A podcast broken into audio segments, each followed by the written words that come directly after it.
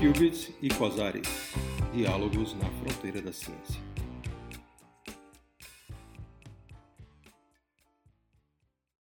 Olá, você que nos ouve. Estamos começando mais uma edição do Qubits e Quasares, podcast de ciência do Instituto Internacional de Física da UFRN. Eu sou Ciro Lucas Souza, da comunicação do Instituto. Hoje a gente está abrindo mais uma temporada do nosso podcast e hoje estou sendo acompanhado pelo professor Tiago Flori, líder de pesquisa em teoria de cordas e física matemática. Olá, professor. Olá, Ciro. Olá, João. É, agradeço por me terem aqui. Também aproveito para já agradecer enormemente o João aí pela participação. Hoje o nosso convidado é o professor João Penedones, pesquisador da Escola Politécnica Federal de Lausanne, na Suíça. Seja bem-vindo, professor. Muito obrigado. É um prazer estar aqui. Eu, eu, eu já visitei o Instituto em Natal duas vezes, acho eu, e é, Gostei sempre muito dessas visitas, espero voltar mais vezes. João Penedones concluiu a graduação em Física na Universidade do Porto e obteve licenciatura em 2002. No ano seguinte, ele cursou estudos em Matemática Avançada na Universidade de Cambridge. Seu doutorado pela Universidade do Porto focou na alta dispensão de energia na correspondência ADS-CFT. Ele atuou como pesquisador pós-doutor no Kavli Institute for Theoretical Physics, na Universidade da Califórnia, em Santa Bárbara, e no Instituto Perimeter. Desde 2016, é professor na Escola Politécnica Federal de Lausanne, onde lidera o Laboratório de Campos e Cordas. Um dos seus objetivos em pesquisa é desenvolver melhores métodos não perturbativos para estudar teorias quânticas de campo, usando, entre outras, abordagens de bootstrap de matriz S e conforme. Outro dos seus objetivos é o estudo da gravidade quântica e também explorar a dualidade e também explorar a dualidade de teorias conformes e gravidade, também conhecida como ADS-CFT, para investigar questões relacionadas à gravidade e teorias de campo. Professor, eu queria começar a nossa entrevista perguntando um pouco sobre o seu, os primeiros contatos com a ciência. Você sempre teve um interesse por ciência? Como é que você se aproximou da física?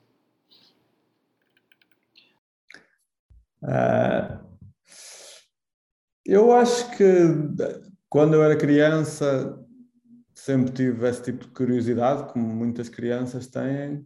Acho que também ajudou o facto de meu pai ser engenheiro e ter assim essa tendência também tentar explicar as coisas. Depois, especificamente, o que me levou para a física. Uh, bem, houve um momento importante foi eu li um livro do Richard Feynman, acho que quando eu tinha 16 anos, que se chama, em português chamava-se O que é uma lei física. Acho que em inglês o título é The Character of a Physical Law, não, não sei qual é a tradução, a tradução no Brasil. Mas sim, quando li esse livro não tive dúvidas, porque realmente foi a maneira como ele explicava o funcionamento do mundo, sei lá, tinha um capítulo sobre a mecânica quântica, a experiência da dupla fenda, que quando eu li aquele capítulo fiquei, pronto, eu tenho que estudar mecânica quântica. e a única, o único curso universitário em Portugal que ensina mecânica quântica é física. Pelo menos quando eu concorri, não sei se ainda é assim. Assim que você terminou a sua graduação na Universidade do Porto, você buscou é, estudar matemática avançada. O que te levou a escolher essa área de pesquisa? Como foi sua experiência na pós-graduação e nas posições seguintes? Ah, foi, quer dizer, foi natural no, na sequência do que eu estava a dizer antes. Portanto, o que me trouxe para a física foi tentar perceber eh, as leis fundamentais do, da natureza. E, portanto, quando cheguei ao fim do curso, acho que basicamente tinha aprendido a física até ao início do século XX, não é? Tinha aprendido mecânica quântica, tinha aprendido um bocadinho de relatividade geral de, do Einstein e, e, muito, muito pouco de física de partículas e assim. Portanto, basicamente, eu acho que quando acabei a licenciatura estava mais ou menos em 1930, ou assim qualquer coisa Portanto, naturalmente surgiu essa tendência, essa ideia de vontade de continuar a, a perceber a, em mais detalhe o que é que são as leis fundamentais na natureza, portanto, física de partículas, à escala mais pequena possível, quais são as partículas elementares e como é que elas interagem. E, portanto, isso levou-me para teoria de campo e teoria de cordas. Na altura era o, que ainda faço hoje, basicamente. Ah, também me perguntou sobre a experiência. Qual foi a minha experiência? Uh, a experiência foi muito boa. Uh, quer dizer, a investigação não é muito fácil, porque a maior parte, o estado natural da, da investigação é nada funciona. Portanto, pode ser um bocado frustrante a maior parte dos dias. Um, mas, por outro lado, pelo menos na nossa área e na minha experiência pessoal, uh, a comunidade de teoria de cordas é, é muito boa, é muito acolhedora, muito aberta a ideias novas, a discussões. Portanto, as pessoas estão mesmo um, motivadas por quererem perceber as coisas. Portanto, parece-me que foi isso que eu senti desde o início e, e ainda hoje tenho essa ideia, que é, é uma comunidade muito autêntica na pesquisa científica e com, ok, claro que há sempre algumas, alguns casos de promoção pessoal e assim, mas são, são mais exceção do que a regra, portanto é uma, eu, eu gosto imenso de fazer parte desta comunidade. Por exemplo, esta paragem do, da pandemia, que não podíamos ter conferências, foi uma pena, não é? Agora eu tive uma conferência há duas semanas e foi uma maravilha poder voltar a discutir com pessoas no quadro e a encontrar amigos. Portanto, isso, isso foi uma, uma experiência muito boa ao longo destes anos. Falando um pouco do, do seu trabalho atual, é, você é um dos líderes de, de uma colaboração mundial bem grande, que é a colaboração Simons, em métodos não perturbativos, usando Bootstrap. Né?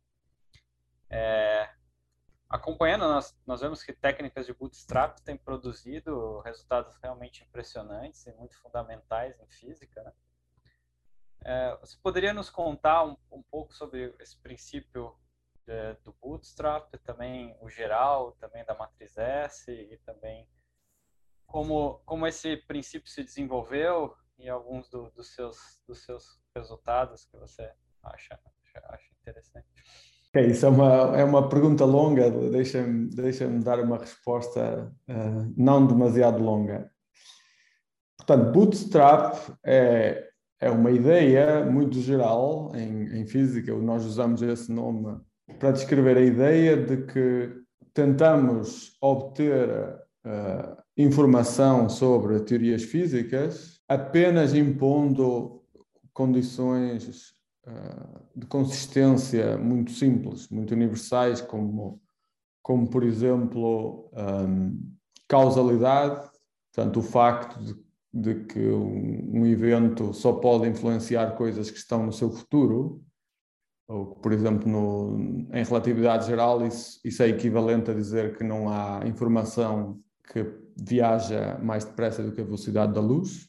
Outras, outras propriedades básicas que a gente impõe é, por exemplo, um, a conservação de probabilidades, portanto, que de um, de um estado inicial, em mecânica quântica pode haver muitos estados finais possíveis, portanto, a gente tem que calcular as probabilidades, mas uma por característica básica é que a soma das probabilidades do estado final tem que ser 1, um, né?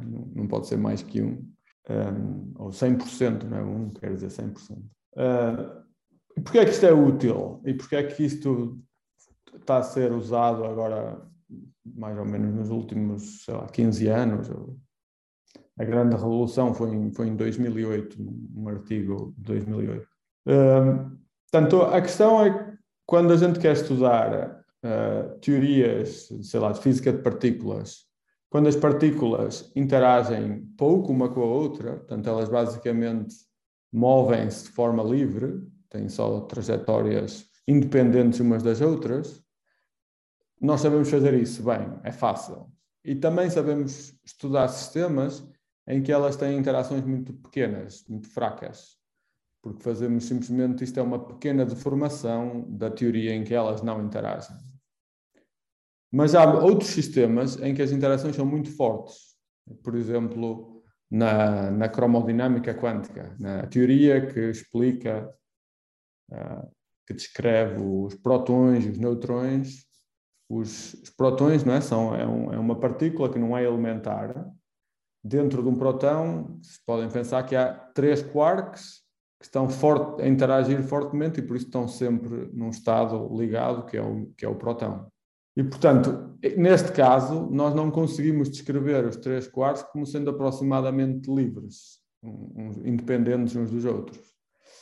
E neste tipo de teorias, nós não temos métodos muito bons para calcular. Os métodos mais gerais que nós temos são métodos computacionais muito, muito pesados. Uh, Chama-se, por exemplo, Monte Carlo, okay? é uma simulação de Monte Carlo e que obrigam a discretizar o espaço-tempo. Okay. É uma questão mais técnica, mas é difícil. Exige supercomputadores para obter esses resultados. Por exemplo, para calcular a estrutura do próton, é necessário usar supercomputadores. E então, esta abordagem mais moderna, ou mais recente, que em alguns casos já dá mais, melhores resultados do que, do que o, este Monte Carlo, estas simulações de Monte Carlo, Uh, é uma abordagem diferente, é dizer assim, ok, nós não conseguimos calcular a partir de primeiros princípios, mas nós sabemos que a resposta tem que ser razoável, portanto, tem que respeitar a conservação de probabilidades, tem que respeitar causalidade e tem que respeitar, por exemplo, o que a gente chama as simetrias de Lorentz, que são as simetrias da relatividade restrita, e, e portanto usamos simplesmente isso. E o que é incrível é que só essas propriedades muito básicas em alguns casos, conseguem já dar um, muita precisão na resposta. Portanto, o, o Tiago referiu uh, uh, dois exemplos deste tipo de abordagem. Um deles que eu tenho trabalhado mais nos últimos anos é estudar uh, experiências de, de scattering no Brasil, como é que diz? Difusão, ou como é que vocês dizem? Espalhamento. Espalhamento. Experiências de espalhamento, quando, portanto, atiramos uma partícula contra a outra e vemos o que é que sai quando elas colidem. Portanto, este é um dos casos em que a gente pode aplicar estas regras, dizer que a probabilidade do resultado final não pode ser maior que 1 e, e que a amplitude tem que ser causal. E neste caso, obtivemos alguns resultados interessantes, uh, podemos falar mais, melhor mais a seguir, se vocês estiverem interessados. Outro caso onde isto tem sido estudado é teorias conformes. Teoria de campo conforme. Uh, ok, aqui é o ponto mais interessante, vamos dizer, o exemplo mais simples, se calhar, de explicar, é o exemplo de transições de fase. Okay? Por exemplo, se tivermos um. Uh, vamos pensar em água, até chegar à água. Ok? A transição líquido-vapor da água é uma transição de fase. Né? A gente tem que aquecer e quando chega ali aos 100 graus a água começa a ferver e passa a vapor. Ok? Portanto, à pressão atmosférica normal, essa transição de fase eh, diz-se que é uma transição de fase uh, de primeira ordem. Ok? Uma transição de fase descontínua. E isso é porque a transição é bem marcada, é tipo a água fica a ferver e, você, e temos que dar calor e a temperatura não aumenta, continua ali a 100 graus e só quando dermos uma quantidade finita de calor é que toda a água líquida passa a vapor. Mas se mudarmos a pressão, na realidade, se aumentarmos a pressão, a pressão atmosférica, a pressão a que o sistema está, esta transição entre líquido e vapor passa a ser contínua. Há um ponto onde ela é contínua. E esse ponto, no, no diagrama de fase, para, para as pessoas que conhecem, é descrito por uma teoria conforme. E é exatamente a mesma teoria conforme que descreve a transição de fase, por exemplo, num, num uh, imã, num, como é que vocês dizem? Ma magnet. No Brasil, qual é a palavra adequada? Magnet? Não, imã. Pode um ser imã. Que também, quando se aumenta a temperatura, um imã na baixa temperatura tem magnetização espontânea, a temperatura mais elevada fica, todas as direções dos spins ficam aleatórias. Portanto, há um ponto que chama-se a temperatura de Curie, Curie, uma temperatura muito específica em que, este, em que há uma transição de fase uh, contínua. E, portanto, esta transição de fase é descrita por uma teoria conforme, que tem propriedades muito específicas, e neste caso, esta transição de fase muito específica, o melhor cálculo que nós temos desta, desta teoria é usando estas propriedades de bootstrap, esta, estes métodos do bootstrap, que começaram em 2008, eh, como eu disse, num, num artigo muito importante. Algumas aplicações de Bootstrap usam supercomputadores. Elas poderiam se beneficiar de novos métodos de computação, como aprendizado de máquina ou eventualmente computação quântica no futuro? É, é uma boa pergunta. Em, em princípio, sim. Uh, quer dizer, computação quântica é quase óbvio, porque os, os, modelos que a gente está a tentar explicar são modelos em que temos muitas partículas descritas por mecânica quântica a interagir umas com as outras. Portanto, isso é basicamente o que um computador quântico é. é? São muitos bits, ou qubits, é? como diz o título, que podem se pôr a interagir. Portanto, na realidade, se a gente tivesse um computador quântico grande, era, podíamos usá-lo para simular diretamente esses sistemas. Uh, mas pronto, ainda não, não há nenhum, nenhuma ideia ou nenhum artigo que tenha tentado isso com, com os computadores quânticos que temos nesta altura, que têm poucos, poucos qubits.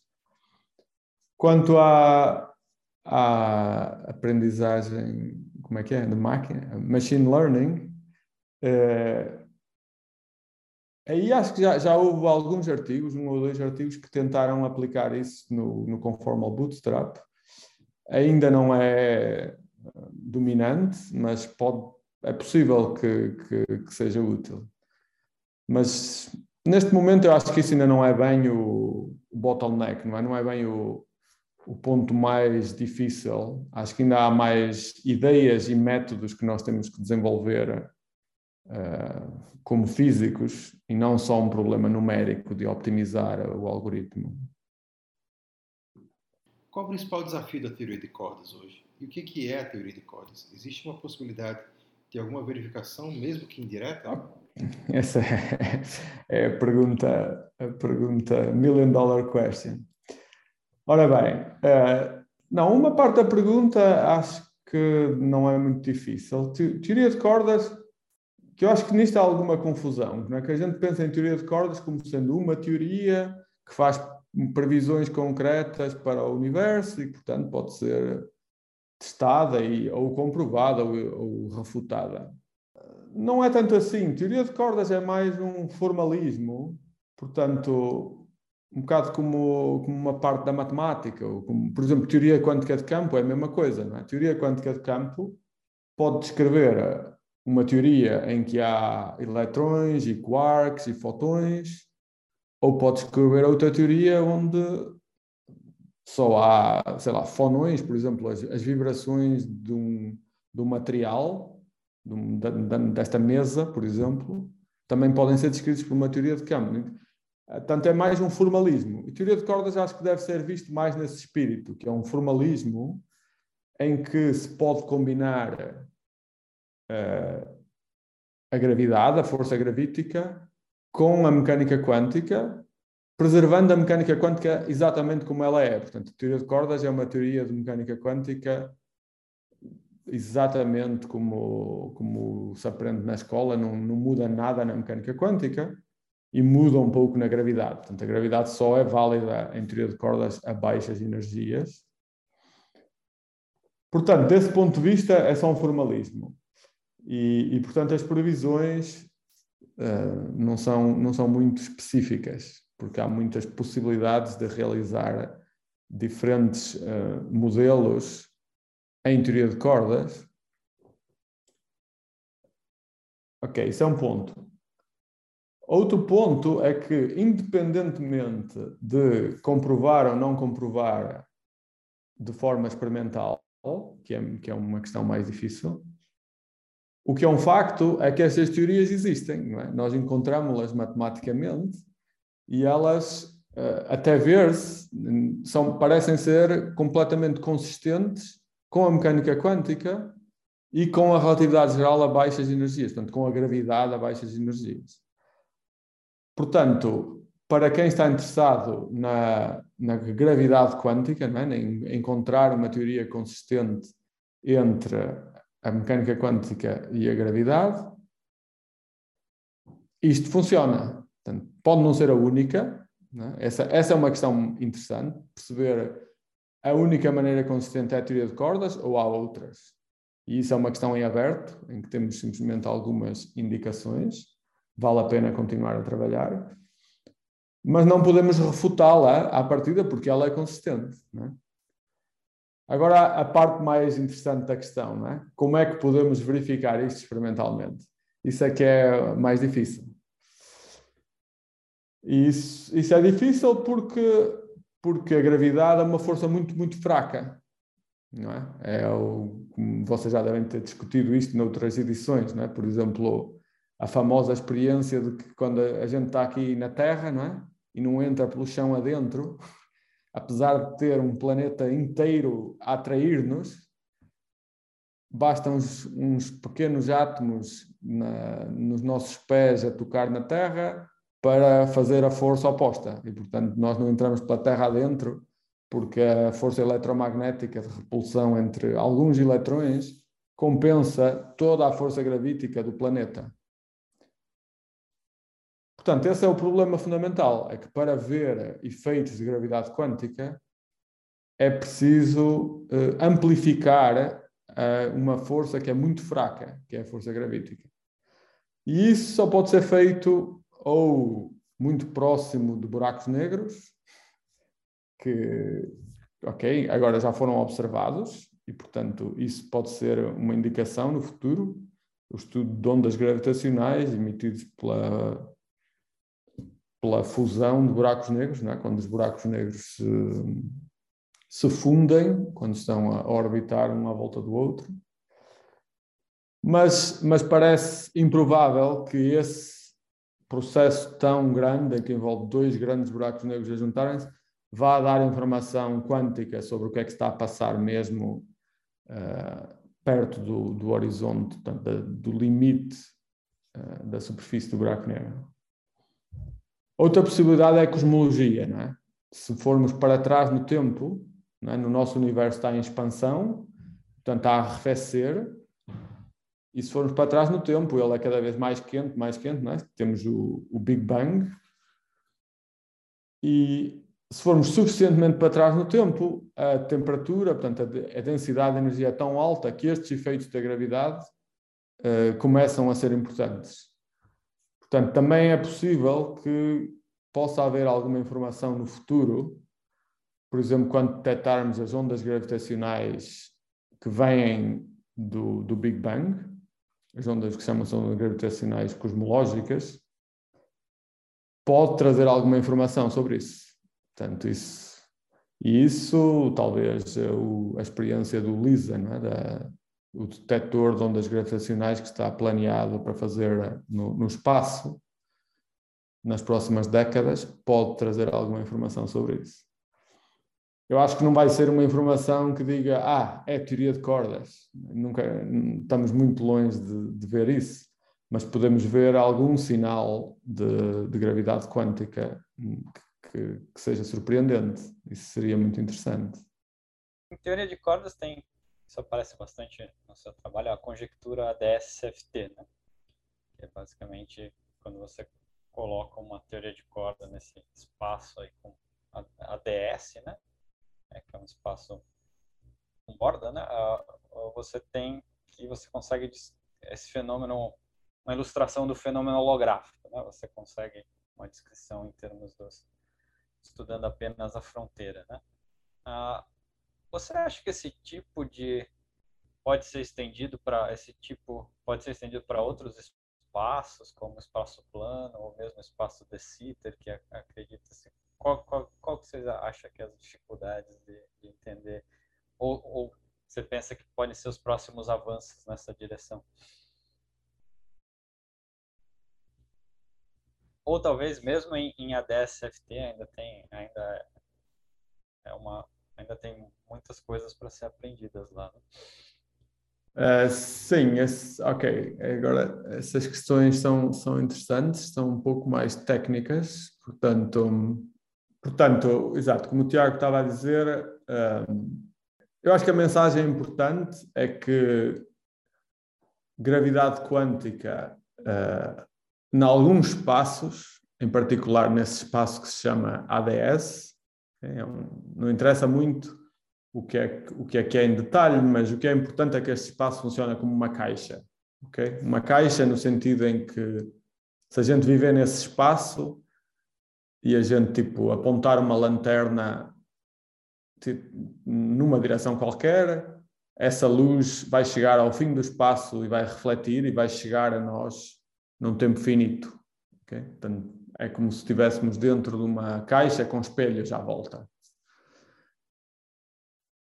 E, portanto, nesse espaço, que é um espaço muito especial, nós sabemos basicamente se fazer gravidade quântica.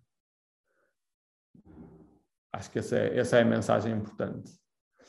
Um, e a maneira como sabemos fazer é muito interessante, é, é, é holográfica. Portanto, holográfica no sentido em que a teoria fundamental que descreve gravidade dentro desta caixa é uma teoria, portanto, são, são graus de liberdade, ou são, como é que eu ia dizer? São partículas que vivem apenas na fronteira da caixa, apenas, se quiserem, no, nos espelhos à volta da caixa. Um, o que é que eu ia dizer sobre isso? Exato. Isto, num certo sentido, já tinha sido previsto Portanto, que a ADSCFT foi proposto por, pelo Maldacena em 97, 1997, mas antes disso já tinha sido previsto por outras pessoas que a gravidade devia ter esta natureza holográfica. E a ideia era muito simples. A ideia era que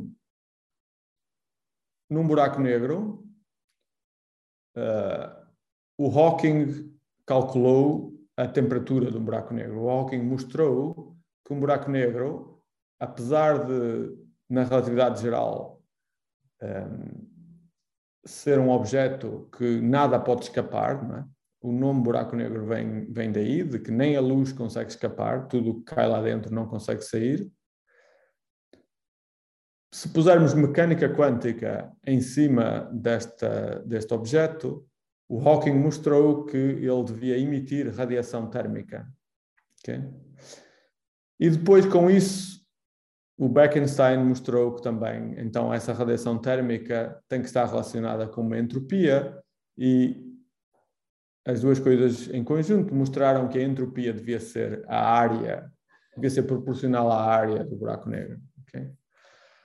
Mas a entropia, em física, é uma medida do número de, de graus de liberdade do sistema, se quiserem, do número de partículas do sistema, e, portanto, se é proporcional à área, então a teoria fundamental devia viver simplesmente na superfície, não? na área, em vez de viver no volume. Qualquer outro material, por exemplo, um gás um sólido, tem uma entropia proporcional ao volume, não tem uma entropia proporcional à área, como os buracos negros. Portanto, veio daí a ideia e agora nós compreendemos que isso é portanto, percebido em grande detalhe neste contexto de, da gravidade em espaço da ADS. Agora, quais são as questões uh, em aberto neste contexto? Portanto, as questões que o Tiago disse é e noutro espaço, porque o nosso espaço não é esse, não é? Nós vivemos numa aproximação muito boa em espaço plano, um espaço de Minkowski, né? se quiserem dizer assim, e, ou, se quisermos pensar do ponto de vista cosmológico, como o universo está em expansão, também há um, há um espaço que, que se chama espaço de De Sitter, em que corresponde a um, a um universo em expansão. Portanto, seria mais importante para nós perceber gravidade quântica nesses espaços e não no espaço caixa, como eu disse antes. Uh, eu acho, quer dizer, há muita atividade de investigação neste momento. Eu, eu próprio tenho, estou a começar a trabalhar nisso no, no espaço de CITER, uh, mas ainda não há resultados muito concretos. E, E acho que há problemas, em particular nesse espaço de Sitter, do universo em expansão, há problemas conceptuais que, que têm que ser resolvidos, porque a, a, a abordagem utilizada para o espaço caixa, para o espaço da ADS, parece que ter que ser radicalmente diferente para um espaço em que, que representa um universo em expansão. Uh, em particular, o facto de que, se calcularmos, também há uma entropia associada a um universo em expansão, porque há um horizonte cosmológico, há um, há um horizonte de acontecimentos que é o, o limite do universo em que a gente pode ter acesso. Num universo em expansão, coisas que estão demasiado distantes estão-se a afastar de nós mais rápido do que a velocidade da luz, portanto, nós nunca podemos ter eh, contacto com essas partes do universo. E a entropia é finita. Portanto, isso significa que, do ponto de vista da mecânica quântica, uma interpretação natural era que é um sistema de mecânica quântica com um número de partículas finito. O que parece ser completamente diferente do que aconteceu no espaço caixa, em que era uma teoria de campo, em que havia um número grau de liberdades infinito. Portanto, isso acho que é completamente em aberto. Acho que nos próximos anos, nas próximas décadas, talvez possamos eh, fazer progresso neste, neste problema. Há algo de errado com a equação de Einstein para a gravidade? Pois, isso aí era, é, o, que eu, o que eu estava a dizer antes na teoria de cordas. Portanto, é a, relatividade, a teoria de Einstein, portanto, a equação de Einstein para a gravidade, é apenas uma aproximação a baixas energias ou, ou longas distâncias. Não é? Em física, baixas energias e longas distâncias é, é mais ou menos a mesma coisa, né? porque é o, a energia de um fotão é inversamente proporcional ao, ao comprimento de onda. Um, portanto, nesse sentido, sim, há algo de errado com a equação de Einstein, que a equação de Einstein é o primeiro termo numa expansão em baixas energias. Uh, e, e nesse, nesse trabalho, realmente, nós mostramos que o próximo termo, portanto, num, num contexto mais específico, ok, podemos discutir os detalhes, mas, mas uh, num contexto específico, nós mostramos que o próximo termo não pode ser zero, tem que ser maior que um número finito. E, portanto, mostra que realmente as correções uh, são não nulas e são, e são necessárias simplesmente para garantir que a probabilidade é conservada e que o sistema causal precisamente foi um, foi um trabalho de, de aplicar os métodos de bootstrap a um problema de uma experiência de espalhamento de gravitões, portanto, colisão entre dois gravitões e ver qual pode ser o resultado dessa colisão e simplesmente impor que o resultado, a, a, a, soma das probabilidades dos resultados finais tem que ser um e, e que tem que ser causal e tem que ser respeitar a simetria de translação e coisas desse género. Uh, portanto, sim, isso foi um, foi um trabalho muito interessante que estamos a continuar a desenvolver, porque nesse trabalho fizemos um caso muito específico em, em 10 dimensões, porque estávamos a tentar comparar com resultados em, em teoria de cordas e agora estamos a explorar outras dimensões do espaço-tempo e, e, também queremos começar a pensar em pôr menos, menos simetrias. Nesse, nesse caso também pusemos supersimetria, que é um, uma, questão técnica para simplificar as contas, mas é menos realista. Uh, portanto, sim, há, estamos a, a continuar nessa linha. Acho que perguntando um pouco mais dos detalhes desse, esse trabalho. É, então, é, isso em 10 dimensões, você diria que teoria de cordas seria unicidade de teoria de cordas seria é, isso é uma das conclusões do trabalho e talvez em quatro dimensões poderia ter um, outras teorias além de, de, de cordas ou não, eu eu acho que eu não diria que o nosso trabalho não, não prova unicidade em 10 dimensões, é? está muito longe disso. Portanto, não, mas é bom que eu clarifique, porque isso gerou alguma polémica.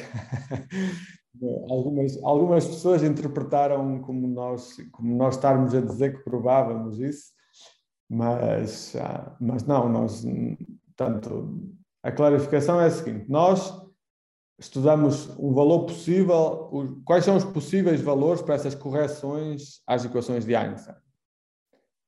E o que nós mostramos é que essas correções tinham que ser uh, um parâmetro que se nós chamamos alfa, tinha que ser maior que 0.14, ok? Não interessa aos detalhes, mas era assim.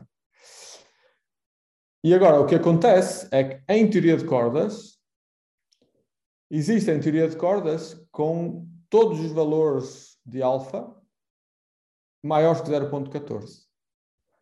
Portanto, isso de alguma forma é uma coincidência, mas não mostra que a teoria de cordas é única, não é? Porque pode haver uma teoria completamente diferente da teoria de cordas que também tem uma correção, este parâmetro alfa, maior que 0.14. Portanto, eu acho que mesmo em 10 dimensões ainda há muito trabalho a fazer, tentar perceber outras correções, não é? Porque este é só o primeiro parâmetro, há muito mais parâmetros que se podem medir e que podem ser comparados com a teoria de cordas. E se num espaço muito mais multidimensional de parâmetros, o espaço permitido pelo bootstrap, portanto, por esses princípios mais básicos, novamente corresponder exatamente ao espaço que é realizado por todas as teorias de cordas, aí fica mais forte. Continua a não ser uma prova, mas fica mais forte, é? porque agora já é uma, um espaço mais complicado de, de reproduzir. Uh, depois, noutras dimensões, ainda fica mais rico o problema, porque a teoria de cordas tem muito mais parâmetros e, portanto, pode-se repetir o mesmo, a mesma questão, mas, mas vai ser muito mais rico o problema, porque tem mais parâmetros, em dimensões mais baixas. Em 11 dimensões é ao contrário. Em 11 dimensões, a teoria de cordas prevê que há, não há parâmetros, portanto é só um ponto, e portanto aí então será mais uh, extraordinária a comparação é essa que ia ser a, a continuação, né? tanto descer como subir o número. Descer como subir, exatamente. Aí nós estamos, nós já temos dados preliminares em 9 e em 11 dimensões. Mas é, é, ainda, ainda estamos longe de ter dados para, prontos para a publicação. Professor, para a gente encerrar, eu queria saber quais são as perguntas que mais te interessam hoje. E qual é a sua previsão de descobertas para o futuro próximo e distante na física? Ciência em geral, ou física, vá, ciência em geral, não, talvez não saiba o suficiente para, para fazer essa previsão. Para a física, eu acho que, hum, do ponto de vista experimental, uh, o que eu estou mais curioso para ver é o, o que vem aí de, de ondas gravitacionais, em particular ter mais estatística para saber exatamente qual é a distribuição de buracos negros no nosso universo, ou pelo menos na nossa vizinhança. Acho que isso vai ser importante para ver se bate certo com o que é calculado pela evolução do universo, pela, pelo que a gente pensa que é o universo uh, e como é que os buracos negros se formaram por uh, acreção de matéria.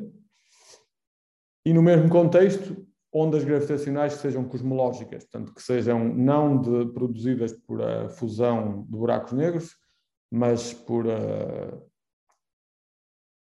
flutuações na geometria cosmológica, portanto, original, antes do Big Bang, ou se quiserem, no início.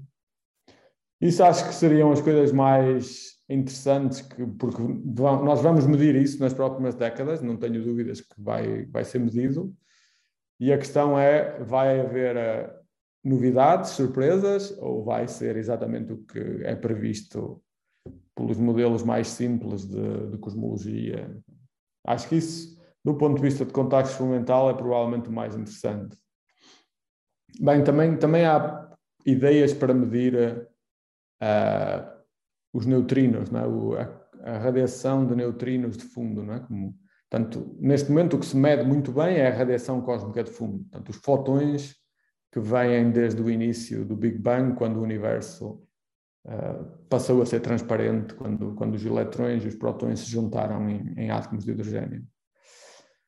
Mas os neutrinos vêm muito antes disso. É? O universo ficou transparente para os neutrinos muito antes e é um bocado como as ondas gravitacionais. Mas isso não tenho a certeza se vamos conseguir medir, porque isso é só muito especulativo, ainda não, é, não há nenhuma proposta experimental sólida ou um projeto para medir.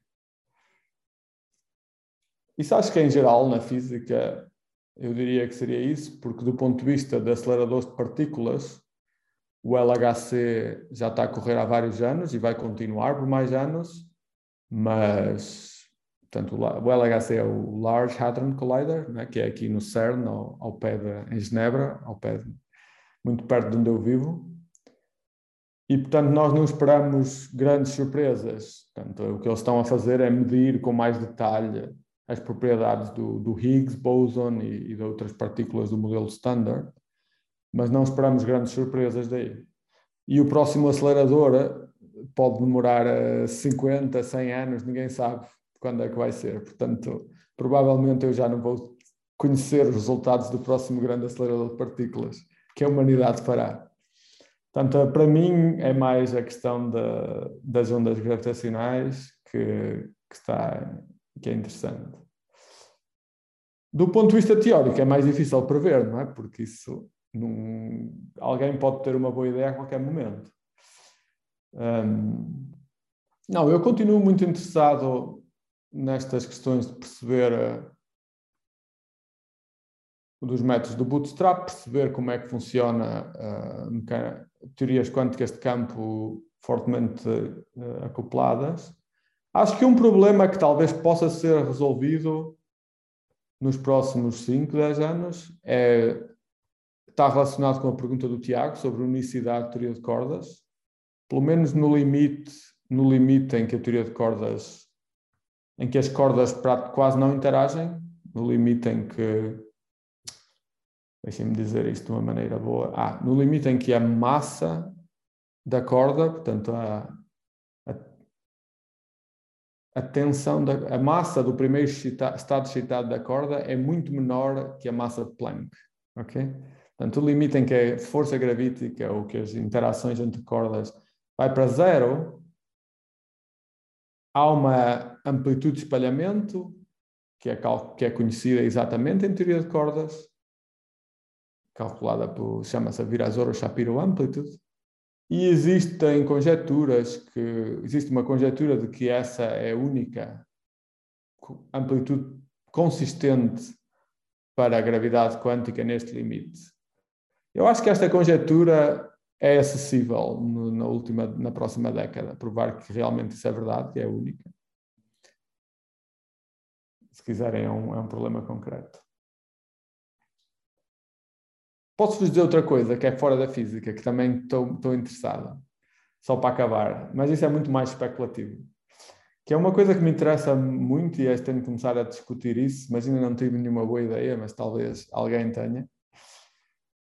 Que é, que é fazer uma teoria quantitativa da evolução de Darwin.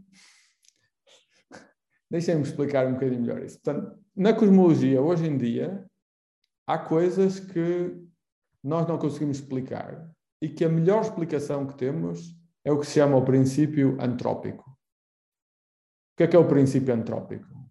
É dizer assim: se o universo, por exemplo, se o universo, se a constante cosmológica fosse muito grande, então o universo expandia muito depressa e não havia tempo para haver eh, planetas e para, para se formar observadores como nós que pudessem fazer a pergunta qual é o valor da constante cosmológica. Portanto, como nós estamos aqui a fazer esta pergunta, é natural que a constante cosmológica tenha um valor pequeno, porque senão não estávamos aqui. Ok?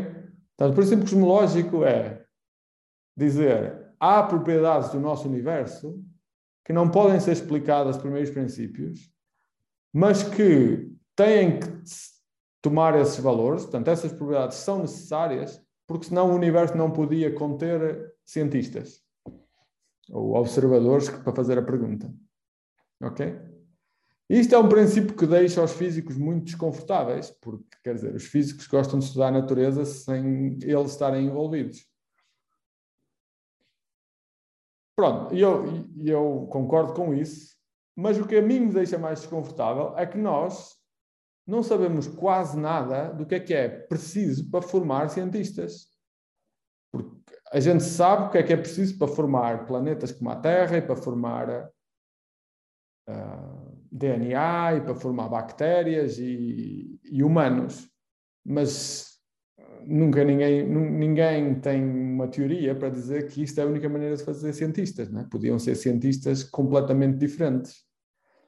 Portanto, eu acho que era importante desenvolver uma teoria de perceber como é que de leis muito simples de partículas pode surgir a complexidade de, da vida, é? de, de, de seres, de entidades que são complexas e que estão sujeitas mais às leis da evolução de Darwin.